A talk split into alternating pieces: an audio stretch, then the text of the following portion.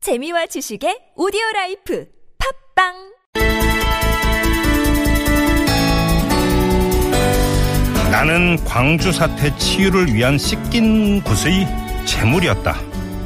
전두환 전 대통령이 출간을 앞둔 회고록 서문에서 이렇게 주장을 했다고 합니다. 5.18 광주 민주화운동, 12.12 사태 등 자신과 관련한 굵직한 현대사에 대해서 처음으로 뭐 직접 입을 연 셈입니다만 그 내용이 왜곡 아니냐 이런 지적이 당연히 따라붙는 건데요. 자, 이 문제 전남대 5.18 연구소 소장을 맡고 계신 송한용 사학과 교수 연결해서 직접 들어보겠습니다. 여보세요. 아, 여보세요. 예, 안녕하세요, 교수님. 예, 예, 안녕하십니까. 네, 먼저 이전부터 여쭤보겠습니다. 이 전두환 네. 전 대통령, 전두환 씨가 예. 5.18 광주 민주화 운동이라는 법적 용어를 놔두고 광주 사태로 계속 표현을 했다고 하던데 이건 어떻게 받아들이세요? 예, 사실 제가 아직 그 출판이 안 돼서 네. 어 뭐 이 책을 본 적은 없습니다. 뉴스에서는 접해 봤습니다. 네네. 근데 예, 그런 용어는 매우 부적절한 표현이라고 생각합니다. 네. 예, 그 1980년 5월 네. 광주에 대해서 이미 그 95년 12월 21일 제정된 그 민주화 5.18 민주화 운동 특별법 있지 않습니까? 네네. 예, 거기에서 5.18 민주화 운동이라고 법률적으로 공식 규정을 하고 있죠. 그러니까요. 예, 그리고 어 97년 대법원 판결에 보면은 음, 예, 전두환 등을 5.18 내란 행위자라고 네. 규정하고 있고 음흠. 예, 광주 시민들의 시위는 국권을 물러나는 물란케 하는 이런 내란 행위가 아니고 네. 헌정 질서를 수호하기 위해서 음, 정당한 행위를 하였다라고 네. 이렇게 판시를 하고 있거든요. 예. 그래서 그런 정당한 시위를 폭력적으로 진압한 것이 오히려 국헌 문란 행위다라고 음. 하고 있는 거죠. 이 광주 그래서- 사태라는 표현이 그 실수라고 보기는 힘들다고 봐야 되겠죠. 의도적으로 네. 이런 식으로 성격을 자기 마음대로 규정을 하고 있다 이렇게 봐야 되는 거 맞는 건 아닙니까, 교수님? 네, 그렇죠. 그러니까 그런 표현은 위에서 이야기한 법률 규정이나 네. 또는 대법원 판결문 이런 것을 의도적으로 네. 거부하고자 하는 표현이 아닌가 이렇게 예. 생각합니다. 알겠습니다. 그리고 요즘 뭐 인터넷 이런 공간에서 많이 유행하는 게 피해자 코스프레라고 하는 용어인데 네, 그렇죠. 지금 전두환 씨의 그러니까 표현을 빌면 광주 사태 치유를 위한 식김굿에 내놓을 재물이었다. 네, 대통령이 됐다는 원죄로 십자가는 내가 지게 됐다. 네, 나를 비난해 상처와 분노가 사그라진다면 감내하는 것이 미덕이다. 네, 네. 이런 등등의 주장을 했다고 하는데 이거는 지금 본인을 피해자나 억울한 희생자로 지금 자기 묘사하고 있는 거 아닌가요? 네, 그러니까 좀 한마디로 의의가 없는 거죠. 예. 예, 의의가 없을 뿐만 아니라 이거는 광주 시민이나 그 모든 국민들을 예. 예, 무시하고 우롱하는 것이다. 예. 아, 뿐만 아니라 광주 시민들한테 상처를 크게 또 주는 거죠. 그러니까요. 예. 예. 네. 음. 자, 그리고 예, 말씀해 주세요. 예, 마치 그 뭐 나를 비난해 상처와 분노가 사그러진다면 감내하는 것이 미덕이다. 뭐 이런 식의 표현이라고 하는 거는 예. 마치 살신 성인 정신으로 뭐 국민들의 상처를 이렇게 보듬어서 삭혀주는 음흠. 뭐 이런 성인군자처럼 행세를 하고 있잖아요. 그러니까요. 예, 그래서 이런 거는 뭐 후한무치하다 뭐 이런 표현은 음, 뭐 적절치 않은 것 같고 어떤 망상에 이렇게 사로잡혀 있는 게 아닌가. 아, 예. 그래요. 뭐 그런 생각이 좀 듭니다. 예, 아무튼 뭐 이게 이제 평가는 둘째 치고 사실 문제도 있는데요. 네. 그 광주 민주화운동 당시 발포 명령은 없었다. 이렇게 적극적으로 네. 부인을 했고 나아가서 이 광주에서 양민에 대한 국군의 의도적이고 무차별적인 살상 행위는 일어나지 않았다고 주장을 했거든요. 예, 예, 예. 그거는 뭐 너무나 뻔뻔한 것이신 거죠. 예. 예. 당시 광주 시민들 같은 경우 다 직접 목격을 했고 예. 또 외신 기자들이 이 찍었던 사진이나 이 동영상 음흠. 이런 걸 잘 그대로 뭐 보여주고 있지 않습니까? 예. 예, 그래서 더구나 이제 최근에 그 전일 빌딩에서 헬기 기총소사. 타는, 예. 예. 기총소사 타는이 발견됐잖아요. 예, 예. 예, 그래서 그런 것은 너무 뻔뻔한 거짓인 거예요. 이런 거는 다음 정권에서 네. 아마 새로운 정권이 들어설 테니까 예. 그때 좀 철저히 진상 규명이 이루어졌으면 음, 하고 생각합니다. 사실 그 이제 헬기에서의 기총 소사는 지금 사실이 그 명명백백히 밝혀진 건 아니죠. 예, 아직은 예, 이제 예, 그 어, 그 과학 수사 네. 뭐 이쪽에서 뭐 이거는 어, 기총소사라고 이렇게 음. 이야기를 하긴 했지만 네. 명확하게 지금 밝혀지진 않았죠 아직 근데 요번에 네. 이제 전일 빌딩에서 기총소사에서 이제 그 탄은 이게 이제 예, 발견이 그렇죠. 된 거고요. 흔적이. 그렇죠 예. 알겠습니다. 이건 좀 추가로 그러니까 더 이제 확실하게 좀 밝혀질 부분인 것 같고요. 네 그렇습니다 근데 또 전두환 씨가 이렇게 뭐 그 주장을 하는 근거로 어떤 걸 내세웠냐면 예 5.18 특별법과 이에 근거한 수사, 재판에서조차 광주 사태 계엄군 투입과 현지 작전 지휘에 내가 관여했다는 증거를 찾으려는 집요한 추궁이 전개됐지만 모두 실패했다. 이렇게 네. 주장한 거거든요. 이건 네. 어떻게 받아들여야 될까요, 교수님? 네, 그것은 어, 완벽한 사실 왜곡이죠. 네. 어, 그 당시에 이제 특검 수사를 하였고 음. 또 이렇게 재판도 어, 했지 않습니까? 예. 예, 거기에서 그 전두환을 비롯한 당시 정치 군인들에 대해서 음. 어, 최종적으로 신군부의 잔혹한 진압이 예, 국헌 문란 행위이자 내란 목적을 위한 살인 행위였다라고 네. 판시를 했거든요. 예. 예. 더구나 그 이제 대법원 판결에서 음.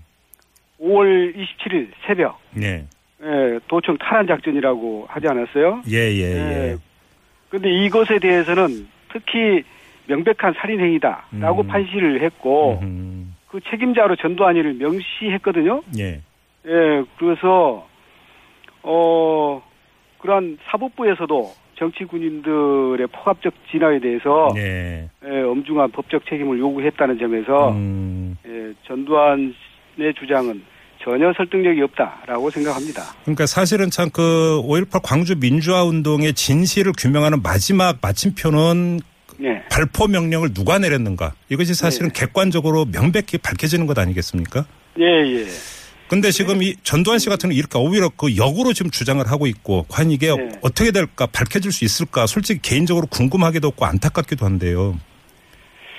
글쎄 이 발포 명령자의 경우는 이게 아직 밝혀지지도 않았고, 예. 예, 이게 밝혀질까 뭐 저로서 뭐알 예, 그러니까요. 알 수도 없는데요. 예. 사실 본인이 뭐 사실 성인해서 이렇게 했다면 네. 뭐 집권한 이후에 음. 예, 본인이 발표자가 아니라면 발표자를 찾았어야 하는 게 당연하지 않겠어요? 아, 예, 예, 예, 예, 예. 그러니까 이제 정황상으로는 네. 사실은 뭐 이 방송을 듣는 우리 애청자 여러분을 비롯해서 많은 국민들이 정황상으로는 네. 머릿속에 떠오르는 사람이 있겠죠. 그죠. 근데 네, 그것이 정말 객관적으로 확정이 되는 이걸 좀 보고 네. 싶은 마음에 한번 좀 질문을 드려봤고요. 예, 예, 전두환 씨가 또 어떤 주장을 했냐면 예. 예. 그 많은 사람들은 이 글을 읽으면서 그러니까 회고록 내용이겠죠.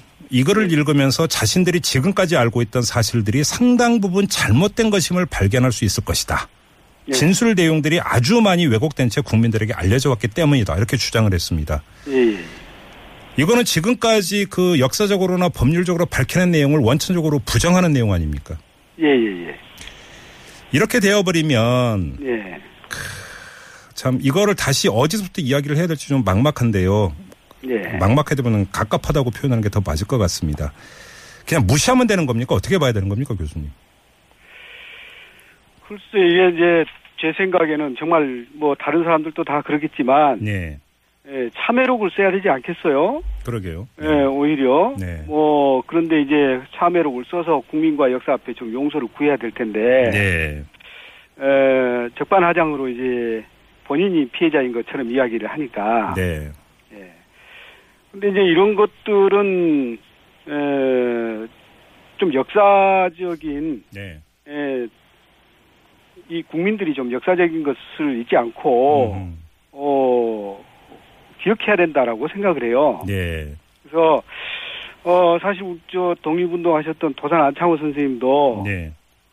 그 역사에 다소 관용하는 것은 관용이 아니고 음. 그 책임이다. 아, 예, 예, 예. 관용하는 자가 잘못하는 자보다 음, 더 죄가 크다. 이렇게 이야기를 했거든요. 예, 예, 사실 물론 뭐 전두환 씨가 사면 받았잖아요. 네.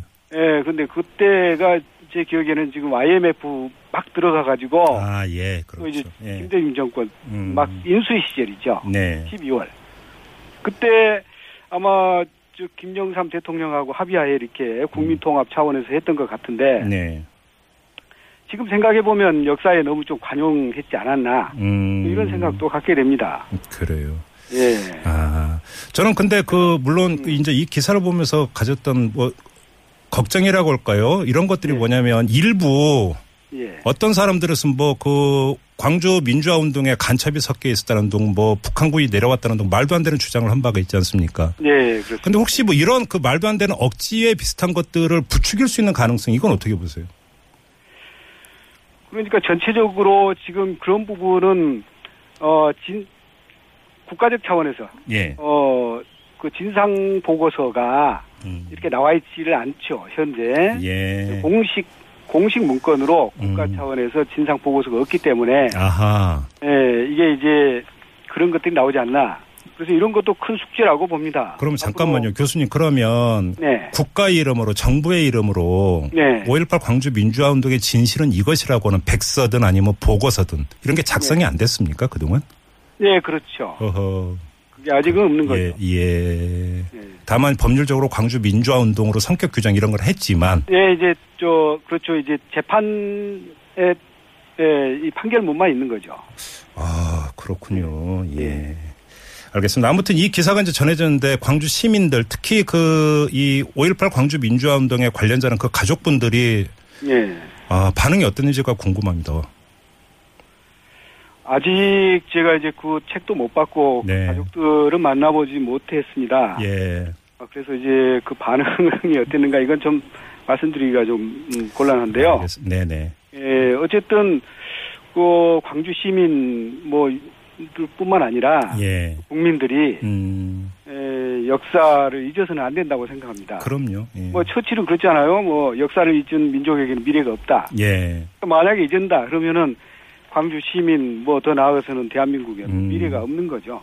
지금 이 방송을 듣고 애청자분들이 많이 문자를 주고 계시는데요. 이걸 네, 마지막 질문으로 대신해서 교수님께 읽어드리면서 질문 드리겠습니다. 6609님은 허위 사실을 적시한 이유로 출판물 배포 금지 가처분 신청 같은 건 불가능한 건가요? 라는 질문을 주셨고요. 예. 0335님은 저런 출판물을 근거로 당시 광주 피해자들이 지금 다시 거액의 명예훼손 소송을 하는 게 어떨까요? 이렇게 제안 겸 질문을 주셨는데요. 예. 어떨까요, 교수님? 교수님께서 보시기에 어떻습니까? 네, 저는 그런 그 행동은 하는 것이 옳다고 봅니다. 예. 그리고 뭐 이제 국회 차원에서 음. 그 5.18에 관한 잘못 왜곡 네. 어, 된 이런 것들을 SNS에 올린다든가 네. 뭐 혹은 이런 출판물로 뭐 이렇게 한다든가 이런 것들을 좀 금지하는 음. 예, 그런 법률이 좀 제정이 되었으면 하는 아, 알겠습니다. 참. 뭔가 이게 네. 앞으로 나가는데 뒤로 지금 뭐 가는 것 같아서 좀 답답한 네. 심정을 가지면서 인터뷰 마무리하겠습니다. 고맙습니다, 교수님. 네 감사합니다. 네, 지금까지 전남대 5.18 연구소 소장을 맡고 있는 송한용 사학과 교수와 인터뷰였는데요.